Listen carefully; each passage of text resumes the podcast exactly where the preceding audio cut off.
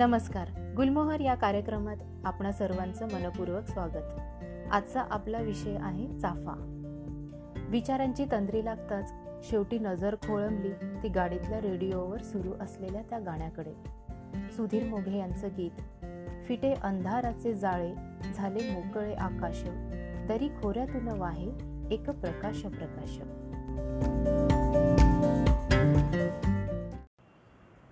काल हास्यकवी संमेलनातून परतताना प्रत्येकच अनोळखी व्यक्ती एकमेकांकडे बघून हसताना मी पाहिले. मी देखील त्यांच्यात सामील होऊन हसून मोकळी झाले. कवींच्या शब्दांची जुगलबंदी म्हणा हवं तर सरमिसळ अशी काही होती की जैसे हो वडापाव के साथ चटणी.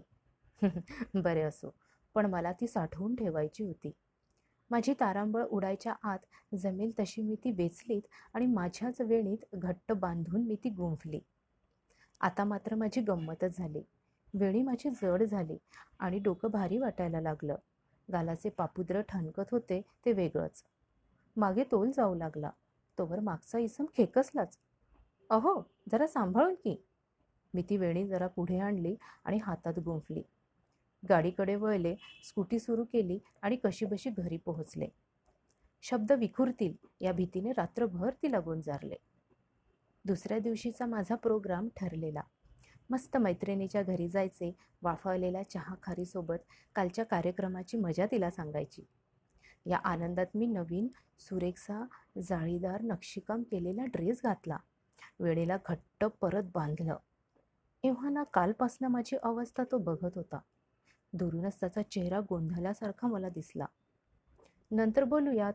मी मैत्रिणीकडे जाते हां? असं म्हणून मी निघून गेले. वाटेत दोन तीन सख्या भेटल्या. छान वगैरे म्हणून त्या निघून गेल्यात. मैत्रिणीच्या घरी जाताच तिचा विषय जरा वेगळाच असल्यामुळे माझ्या डोळ्याच्या कडा पानावल्या तिला सावरलं. वेळी परत हातात गुंफली आणि घराच्या दिशेने चालू लागली. तिनं तेवढ्यात आवाज दिला. मागे वळून मी बघितलं. ड्रेस छान दिसतोय ग असं ती म्हणाली. आणि मी थँक्यू असं म्हणत तिच्या चेहऱ्यावरचं स्मितहास्य परत वेणीत गुंफलं. आता मात्र मला ती वेणी सांभाळणं कठीण झालं. घरी पोहोचताच डोळ्यातलं काजळ पसरलेलं आणि भांबावलेला माझा चेहरा बघून त्याचा चेहरा आणखीनच गोंधळलेला मला दिसला. माझी परत हातात बांधलेली वेणी बघून मदत करू का सोडवायला? असं म्हणताच नको असं मी जरा जोरातच किंचाले ते ऐकून त्याचा घाबरलेला चेहरा बघून मला हसून फुटलं आणि आत्ता तर त्याची पक्की खात्रीच पटली.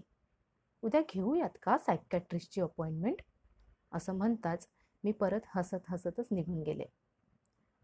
मांजर जशी आपली शेपटी दोन पायांच्या मध्ये गुंडाळून बिंधास झोपी जाते ना अगदी तशीच काहीशी मी वेळेला गुंजारून झोपी गेले.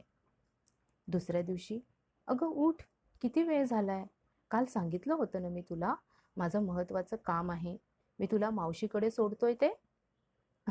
अरेच्छा हो की. मी लगबगीनं तयारीला लागले. पटापट आवरलं आणि गाडीत बसले सुद्धा. भल्या पहाटेचं ते आल्हाददायक वातावरण. डिसेंबर महिन्यातला हा हवेतील गारवा. अतिशय उत्साह वाटत होता. मुद्दाम गाडीच्या काचा खाली खेचल्या. रस्ताही तसा मोकळाच भासत होता.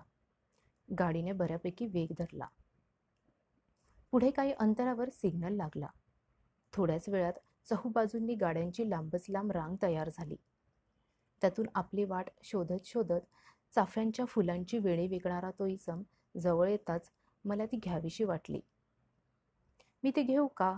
असं म्हणताच तो हो म्हणाला आणि माझ्या चेहऱ्यावरचं स्मितहास्य बघून त्यालाही बरं वाटलं. मी पैसे पर्समधून काढेस्तोवर तो इसम मागच्या दोन तीन गाड्यांकडे जाऊन माझ्याकडे परतलं सुद्धा.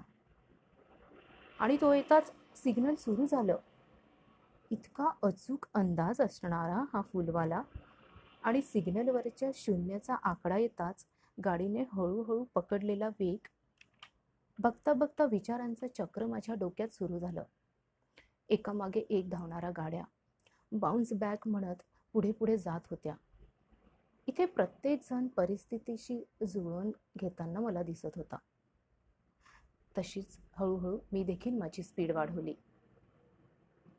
आणि माझ्या त्या स्वप्नातील हास्य संमेलनाचे कारण जे गाडीत इतस्त पसरले.